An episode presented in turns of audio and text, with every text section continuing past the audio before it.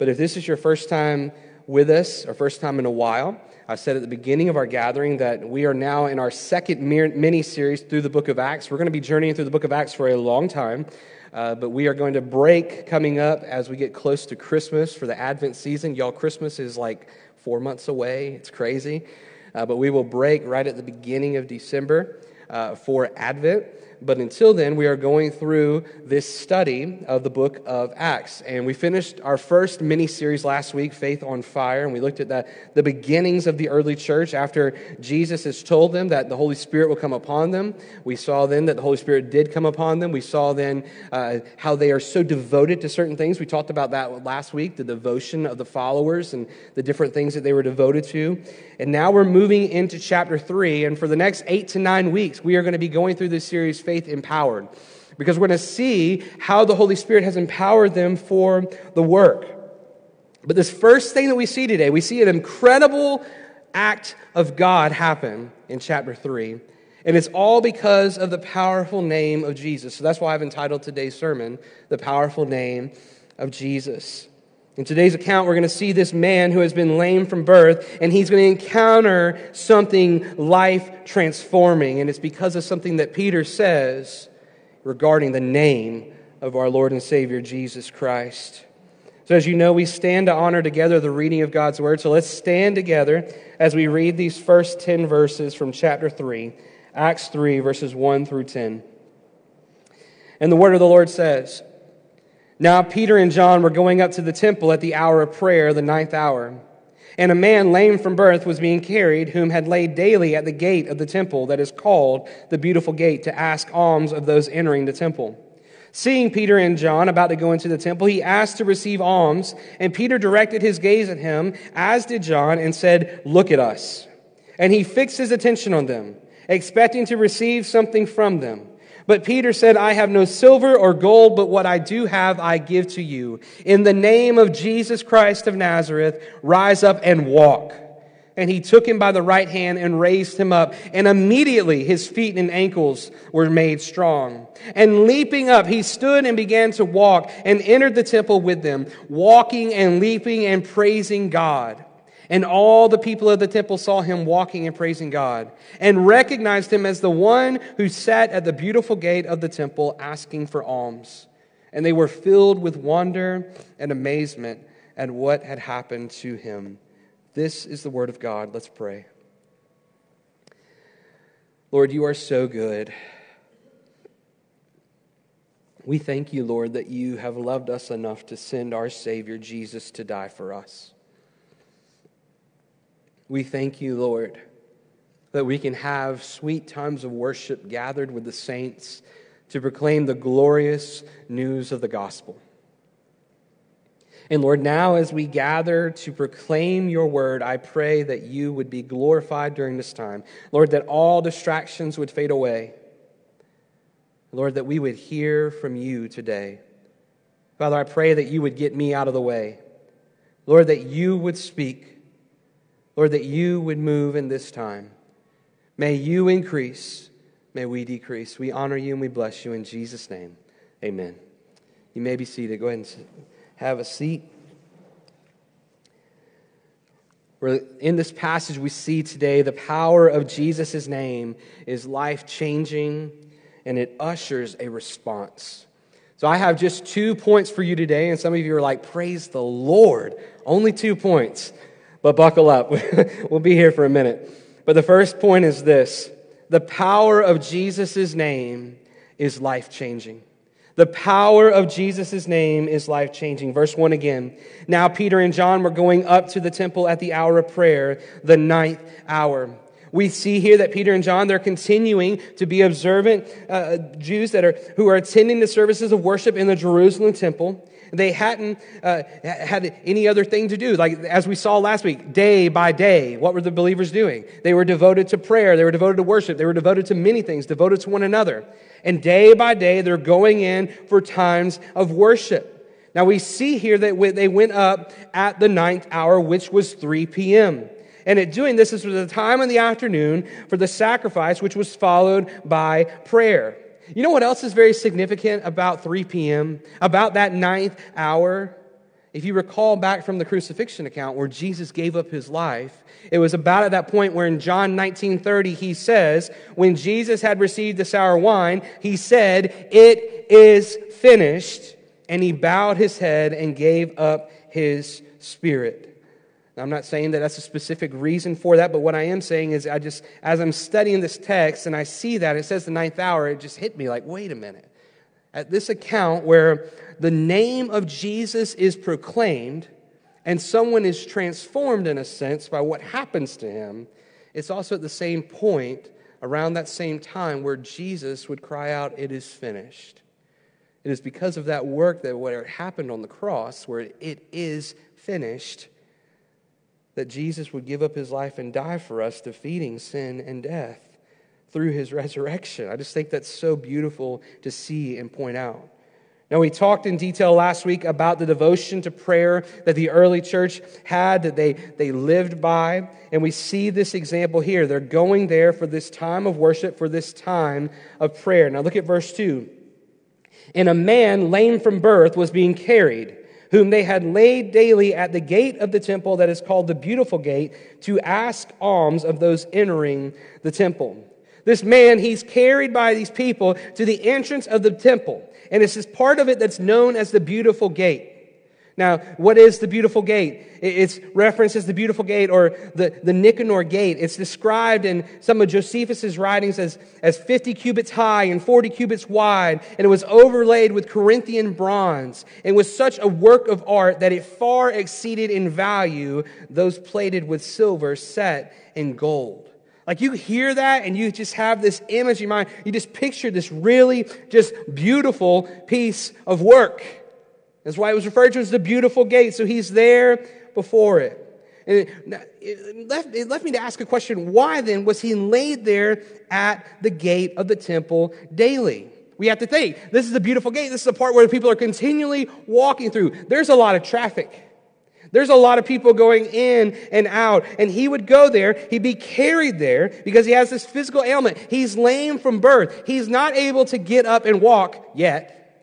He's not able to do those things. And so he's carried there and he's left there, and it's this place where he can go where so many people are passing by. So hopefully he can get something from them. He's there to ask of alms, he's there to beg of the people. And you might imagine if you picture that beautiful gate there in your mind, this beautiful thing there before you, and there's someone that is lame from birth that cannot walk, that is just sitting there by the gate door, you have this image. It's, it's pretty easy to, to not miss the person, is it not? So that's what his thinking is probably is I'm going to go here. There's a lot of high traffic. There's no way people are going to miss me being here. And it says there that he asked of alms. And the giving of alms, as we know, it means his act of contributing money or goods to the poor, especially a flowing form from a disposition of kindness and compassion. You see, giving of alms in that day for the Jewish religion was a meritorious act. It was something that you did, it was something that, that you should do. Now look at verse 3. Seeing Peter and John about to go into the temple, he asked to receive alms.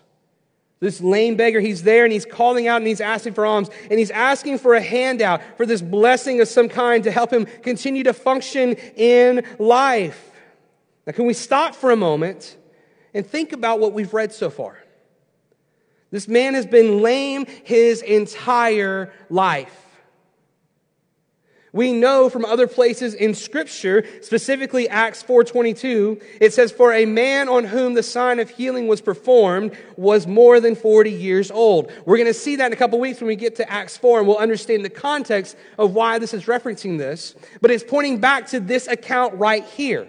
Where this man, this lame man, it's telling us that he was 40 years old round and about. So for 40 years, this man has been lame. This man has not been able to walk. This man has continually, over and over and over, daily been carried to sit at the beautiful gate for hours upon hours just to ask for alms. Could you imagine this for your life? For some of us in this room or listening online, I, I, I, make, I do not make light of this. Some of us have experienced a time in life where it was difficult for us to make ends meet, where it was difficult for us to figure out how are we going to pay the next bill that comes. We don't have a necessary an, an, an overcoming of paycheck money. There's nothing that's coming in that's going to make us be able to handle this. How can we do this? I want you to try to put yourself, if you, even if you haven't ever experienced that, in this man's shoes for a moment. Do you think the man felt helpless? Do you think the man just felt like, there's no way that I can make it? There's no point to this life. All I have is the guarantee that every time somebody's going to come and they're going to carry me to the gate, and I'm going to do the same thing on the next day. You can imagine that he felt hopeless. You can imagine that there was nothing that he felt was going for him. It was almost, in a sense, like this rhythm that was constantly happening to him day by day. It was almost maybe a little bit therapeutic. He at least knew what was coming. But at the same time, it was detrimental because he was hopeless. He couldn't walk, he had no way to provide for himself. And so he had to go and ask for alms daily. The beauty is, as we've already read, and as we will exposit here in a minute, he finds hope on this faithful day. You see, by the time that this account is done, he is no longer hopeless because of the power of the name of Jesus. Verse 4 And Peter directed his gaze at him, as did John, and said, Look at us. Peter and John hear him calling out. They see him there waiting for alms, asking for alms, and they set their gaze upon him. Now, some of you may think, Brian, you're looking too much into the text by what you're about to say, but listen to this. There's something very profound to me reading through this about the looking upon this man. Something very, very profound because they look the man in the eye. They see this man sitting here and they don't just pass by. Now, I am in no way trying to guilt anybody. Please don't take it that way. This is a conviction on my heart that I've had as I study this text. How many times have we driven by and seen somebody in need and we've thought the worst and we've just kept going? Well, Brian, I'm sure they're going to do it for this or do it for that. That's not the point. As Christ's followers, we're called to be generous people. If God, through the power of the Holy Spirit, makes it clear to you that you see somebody and they're in need, brothers and sisters, I want to encourage you by the blessings that God has given you, help that person as best you can. Well, Brian, I don't want to give them money. If the sign that they're holding says, I'm in need of food, Go down the street to McDonald's or Chick fil A and buy them something and bring them the food back. I, I don't say this to boast in myself at all, please. There was one time I was driving by, I was leaving the, the Best Buy shopping center on Rivers, and there was a person sitting there, and he says, I am starving, I just want food. And people would drive by and they would give some change out the window and all that. And I'm sitting there at the light, and I'm like, he doesn't want money, he's just asking for food. And in that moment, the Lord is making it clear go buy the man food. And so I just turned around and I went and bought him just a combo from Chick fil A. And I carried it to the man and I said, I saw your sign. I didn't have any extra change to give you, but I wanted to give you what you're asking for, and that was food. And tears welled up in the man's eyes. He said, That's all I need. In this moment, Peter and John make eye contact. They look upon this man that is there begging. And Peter says to him, Look at us.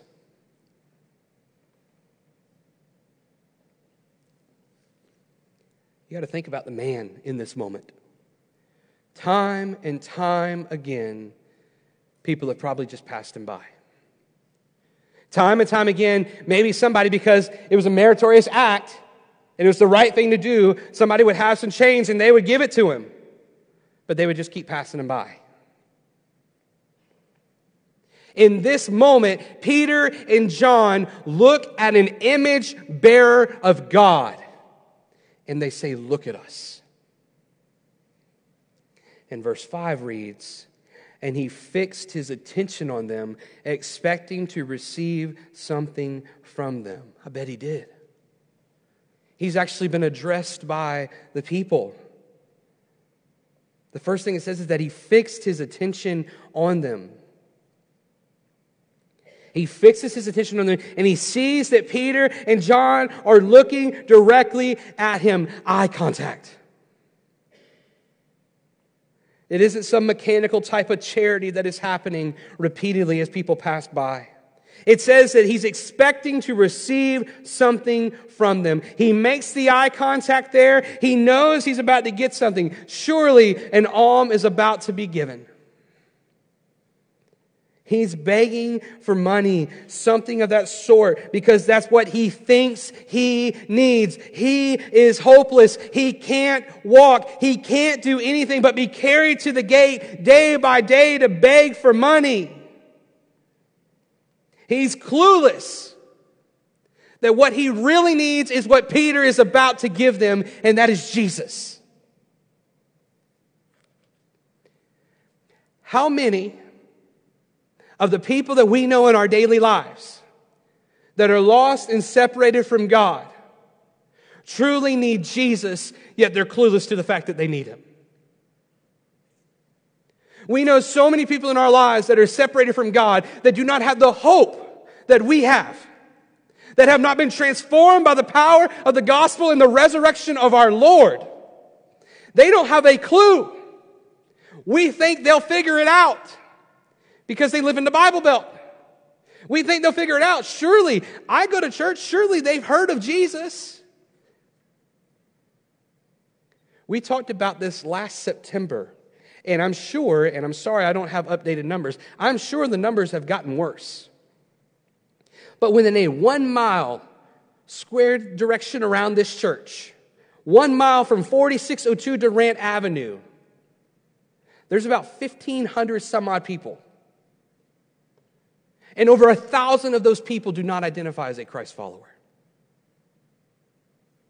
There are many people around us that are clueless that they need Jesus.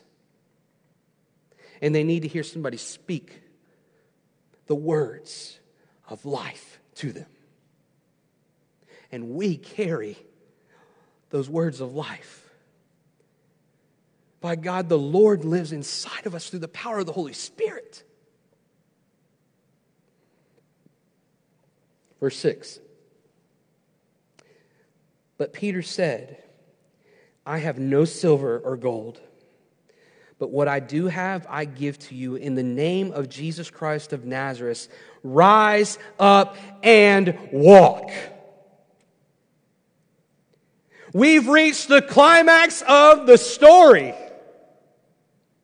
Here it is. Peter tells him, Man, I cannot give you silver or gold because I don't have it to give you. But what I do have, I give to you in the name of Jesus Christ of Nazareth. Rise up and walk. Peter commands the man to rise and walk in the name of Jesus. Why? Because there's power in the name of Jesus. It's the name that the apostles did their signs and wonders that we just read about last week. This one's not on the screen, but in chapter 2, verse 43, it says, And awe came upon every soul, and many wonders and signs were being done through the apostles. The apostles are proclaiming the truth of the gospel. The church was devoted to the teachings of the apostles. And as we read at the very end last week, favor had come to the church. People were listening.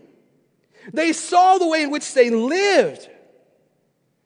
And many souls were being converted. People were coming to Christ because of what the apostles were modeling, what the church was modeling. And it's the same power that is used here in this moment. It's the name of Jesus by which we receive salvation, is it not? I referenced it in my prayer this morning. I referenced it a moment ago. It is because of that cross that Jesus died and defeated sin and death and resurrected on the third day by which you and I are saved because his precious blood poured out for us. He gave his life so that we may live. He died a death that Brian Ayers should have died. I deserve eternal wrath and separation from God, but God demonstrated his love for me. That even when I was still a sinner, Christ Jesus died for me. The same is true for you. Put your name in the blank instead of Brian. Christ Jesus did this. It is the name by which we are saved. It is the name by which we cry out to our Heavenly Father. It is why the reason we say at the end of our prayers, in Jesus' name we pray. Amen. It is because of what He has done that we can even communicate with the Father. It is because of what He has done that we don't need a mediator to stand between us and God. Thanks be to God that we can just cry out to our Father because of the name of Jesus and what He has done for us. Amen? Brian Vickers, in his commentary on the book of Acts, he says this Invoking the name of Jesus is not a magical incantation, but testifies to the source of the healing. The inclusion of Jesus' hometown of Nazareth confirms that the same Jesus known to those living in Jerusalem and Judea and known to have been crucified is still at work. You see, church, this is a testimony to this lame beggar but it's also a testimony to anybody that was right there around. Why? Because those that are listening, they hear that this same Jesus, that in their minds is dead and gone, that was killed on Calvary's cross, it's the same Jesus of Nazareth by which he tells him to rise and walk. Do you see the impact of the statement? Do you see the impact of it? He's proclaiming this to be in the name of what most people think is a dead man's name. But it's the risen Lord by which this is being done. Why is it done so in the name of Jesus? Philippians 2 8 through 11 reads, And being found in human form, he humbled himself by becoming obedient to the point of death, even death on a cross. Therefore, God has highly exalted him and bestowed on him the name that is above every name, so that this name of Jesus every knee should bow in heaven and on earth and under the earth, and every tongue confess that Jesus Christ is Lord to the glory of God the Father. Why in the name of Jesus? Because all authority has been given to King Jesus all authority, all power. He tells the disciples right before he ascends into heaven, when he gives the Great Commission, all authority has been given to me on heaven and on earth. That is why there is so much power in the name of Jesus. Because he has authority, he has defeated sin and death. Verse 7 And he took him by the right hand and raised him up, and immediately his feet and ankles were made strong. The verse states that Peter takes him by the right hand and raises him up. Can you imagine just in a moment? It doesn't tell us but my mind wants to think in that moment, this lame beggar is hearing this. He recognizes Jesus of Nazareth. Wait a minute. That's the guy that everybody talked about that died on the cross. That guy's dead. Why is this guy saying this? Why is he telling me to get up in the name of Jesus? Get, rise and walk. I can't walk. Jesus of Nazareth is dead. Why are you telling me that? But Peter takes him by the hand and he assists him to his feet. And I love when we see the word immediately in Scripture.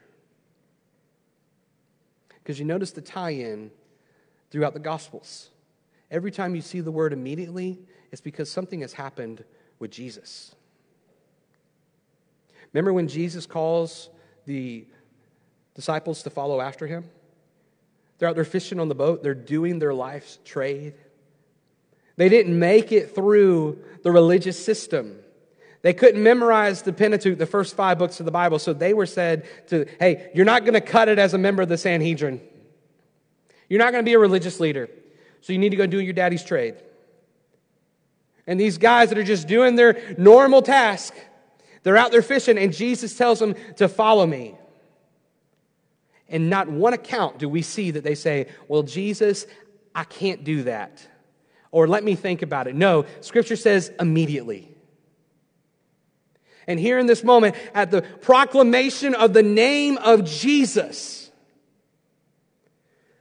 immediately, his feet and ankles were made strong. This man experienced something that he's never experienced in 40 years of life. He's able to walk. All because of the proclamation of the name of Jesus. And verse 8 continues that thought. And leaping up, he stood and began to walk and entered the temple with them, walking and leaping and praising God. Can you see it? 40 years of life not being able to move. He's never put the dots together. He's never been able to step, and his feet keep him up. He's never experienced that ever in his entire life. And in that moment of, P- of Peter picking him up by the hand, he leaps. And he begins to praise God. And by the way, if you're a visitor here for the first time, I'm sorry, I get loud. But he leaps. And he begins to praise God for what he has done. F.F. Bruce in his commentary. And by the way, if you've never read any of F.F. Bruce's stuff, it's so good. I'll let you borrow some stuff. It's so good. First, he practiced standing. And when he found he could do that, just see this in your mind. He put one foot forward and he tried to walk. And when he found that he could do that well, ordinarily walking seemed to hinder as a means of progress. His exultation must find more vigorous expression. So leaping in the air, and bounding along, discovering all that his new limbs were now capable of doing, he accompanied the two apostles into the inner precincts of the temple. Nor was it with his limbs alone that he rejoiced in God's goodness to him. The temple courts echoed his shouts of joyful praise. The hopelessness that he had experienced for 40 years of life had been changed in a moment to hopeful joy. Why? Because he encountered the power of the Lord Jesus Christ. Don't miss this. At the name of Jesus, things change. At the name of Jesus, life begins. At the name of Jesus, healing happens. If you are redeemed, you've experienced the change. You've experienced what happened in that moment when you confessed with your mouth after repenting of your sins that Jesus Christ is Lord and you believed in your heart what you had heard that God resurrected him from the grave, you were changed. And in this moment of physical healing here, don't miss the impact that the name of Jesus does on the spiritual side of things. Bless you. On the spiritual side, people go from death to life because of the name of Jesus and what he's done. There is power in the name of Jesus. Secondly, the power of Jesus' name ushers a response. The power of Jesus' name ushers a response. Look at verse 9. And all the people saw him walking and praising God. All the people noticed the commotion that was going on. We just read, and you saw me give an example of leaping. The man is leaping and praising God.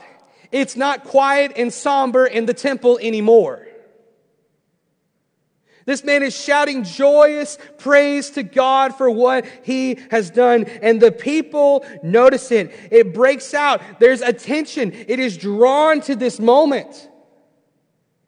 You can see it. You can almost hear it. They're hearing this man yelling and leaping and praising God. Their sights are on this man.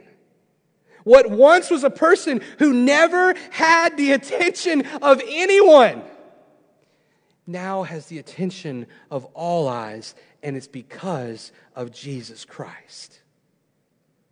It's not because of Peter, it's not because of John, it's because of Jesus Christ. The last verse for us, verse 10. I'm going to read 9 with it. Don't worry about showing it on the screen, Caitlin. And all the people saw him walking and praising God. Now, verse 10 and recognized him as the one who sat at the beautiful gate of the temple asking for alms. Let's stop there for a second. The people look at this man, they recognize him, and they're like, wait a second. When we were coming in earlier, that's the guy that was sitting out there asking for alms. That's the guy that I put a little bit of change in the bucket for. What is going on here? It's because of this moment where they see this, where this man is now walking. They're naturally astonished by the sight that is before them. It says that they were filled with wonder and amazement at what had happened to him. This wasn't a magic trick. This wasn't something that just popped up and happened. It was a sign that God was still at work in the name of Jesus Christ, even though what people thought was dead is alive. They thought he was dead. They're amazed too in this moment. The guy that we thought was dead is the one whose name is proclaimed, and just by speaking his name, this man can leap and walk and praise God. And I want to believe the man was running up and down the place, just giving God glory for what he had done. Peter will soon give a speech in the next passage that we'll study tomorrow, or next week, excuse me. If y'all want to come tomorrow, I mean, we can do it, but he will soon give a speech pointing to the eschatological fulfillments that he references in Isaiah. But I want to read to you something that I think is very fitting to see from Isaiah 35, verses 3 through 6. I would encourage you to read the entire chapter for a full context, but it says, Strengthen the weak hands and make firm the feeble knees. Say to those who have an anxious heart, Be strong, fear not. Behold, your God will come with vengeance and with recompense of God. He will come and save you. Then the eyes of the blind shall be opened, and the ears of the deaf unstopped. Then shall the lame man leap like a deer, and the tongue of the mute man sing for joy. For waters break forth in the wilderness and streams in the desert. See, the book of Isaiah, and specifically here in Isaiah 35, it prophesies about God coming to save his people and judgment on those who are his enemies. The Greek Septuagint says, it uses the same word that Luke uses here in verse 8 for leaping. And just for a little tidbit of knowledge, that, that word leaping here that we see in this, because remember, Luke is the writer of Acts. I'm not trying to confuse you with a different book. In verse 8 here of this passage, 3 8, when he says leaping, it's the only time that that is used there in the New Testament. Yet it ties perfectly with Isaiah 35. Why do I point that out to you? To tie in again to you to point to the fact that God's word is living and active. God's Old Testament books all point to being fulfilled by Jesus Christ. Here we see in this moment a prophecy about a lame man that will leap like a deer. And in this moment, at the name of Jesus Christ being proclaimed, we see here in Acts 3 a fulfillment of this lame man, 40 years of the same old, same old hopelessness. Yet in a moment, he's changed. He's praising God. Now, we'll see next week what happened when Peter addresses the crowd that had gathered. But I want to conclude with this. I think it's a, a very fitting thing. Kent Hughes is a biblical scholar, and he describes what the church today can impart to others after seeing what we've seen today. And I want to share those with you. Two quick things healing, both a literal and a parabolic. We may see people's healed, that people are healed through the prayers that we pray by the power of Jesus' name. We are a spirit filled church. The Holy Spirit indwells us. And we cry out to God in prayer that He would heal people. James 5 tells us that if anyone in the church needs prayer, to come before the elders, they would anoint with oil, and we will pray. but it's also not just the physical healing. And God not necessarily always answers those prayers of healing. We have to remember that. But we have seen people healed. I won't say a name, but I remember one woman that, that we prayed for in this church. She did not. And she said these words to me, so I, I feel confident that I can say this if she was here. She told me on her deathbed, she said, Brian, we prayed for healing for me and I didn't get it on this side of heaven. But I'm about to get it as soon as I see Jesus. We may not see those physical healings, but here's the other aspect of the healing church. We do see spiritual healing. As the church, proclaiming, demonstrating the gospel, living our lives surrendered to the Lord, asking Him to use us to boldly proclaim the gospel. People come to faith and they are spiritually healed. Literally, in the blink of an eye, in that moment, they go from eternal death to eternal life promised through Christ Jesus our Lord. The other thing, I put these two words together joy and wonder joy, and wonder. The way in which, talking about being the church, the way in which we carry ourselves and live our lives tells each other and the world around us something about our great God. If we aren't joyful, we'll give off the impression that our salvation is just lackluster and not worth it. And we all know that is not the case. We must be joyous people. Remember, the lame man rejoiced, and people were left in awe. Well, Brian, I haven't had a physical thing happen to me where I've had this example like the lame man. No, but if you're a follower of Jesus, you've been saved from the pit of hell. Be filled with joy, brothers and sisters, and proclaim it like there's no tomorrow. Because the reality is, and again, this is not guilting, the reality is that there are people that we love and we care for that may not be promised this afternoon. There are people that we love and care for that are lost as can be, and they may not have tomorrow. And good gracious, if the Lord is putting someone on your heart right now and you know that truth, pick up the phone and call them today. And say, I know this is a random call, but man, I just got to tell you what I want to tell you about Jesus, period. You can think I'm crazy, you can hang up on me, but I got to get this out. If that means you got to walk next door, and you got to knock on the door and have an awkward conversation at first, but just say, Man, I've been praying for you and I love you, and you got to know this.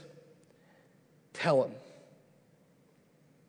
You never know what the Lord may do in that moment. But let's be a joyous people that proclaim the excellencies of God and what He's done. And prayerfully, it'll change lives and it'll leave people in awe and wonder. Amen. Want to ask you, like I always do at the end of the sermon, what is the Lord speaking to you from this account in Scripture today? What is the Lord saying to you from what is happening? Do you recognize this awe inspiring power in the name that is Jesus? Has your life been changed by this Jesus? If it has, do you have that joy like this man gave the example of today, that you're leaping and you're praising God for what he's done? Or for whatever reason, has your joy been silenced? And hear me, if your joy has been silenced because of the effects of things in this world, remember that the things in, these, in this world that has affected you, they're temporal, and there's a God who's eternal, who loves you, who has redeemed you, that is with you always. And He's telling you not to be anxious. He's telling you not to worry. He's telling you to cast all your cares upon Him because He cares for you.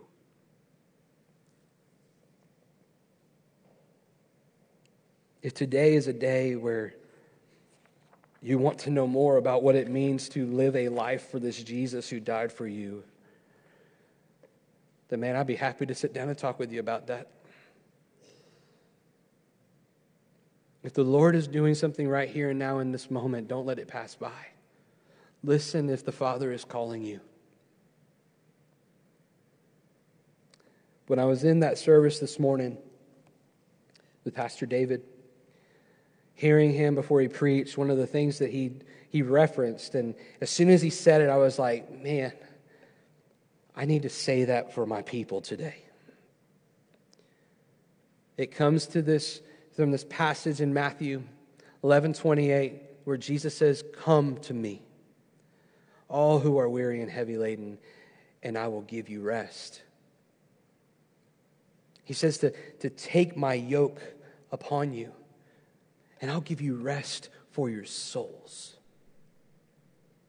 If you've already been redeemed, but you're really having a rough time finding that joy, remember the one that gives you rest.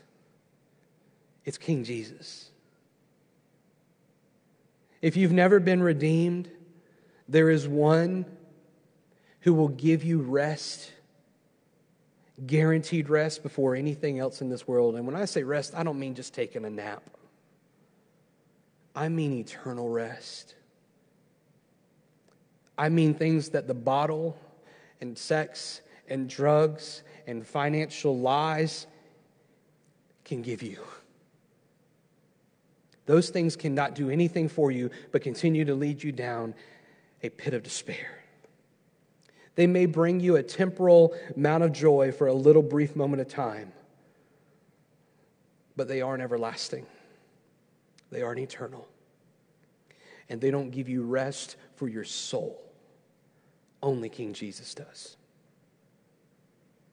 So let's take a moment just to quietly reflect, like we did at the beginning. Just stop for a moment and just pray and, and ask the Father, Lord, what are you saying to me? Father in heaven, Lord, we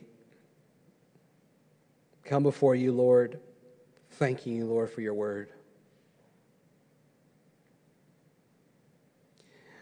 Lord, I thank you, Lord, that an account that happened centuries and centuries ago can be made so alive for us today in 2021 because of your word being living and active, because of your word being infallible and inerrant divinely inspired by you.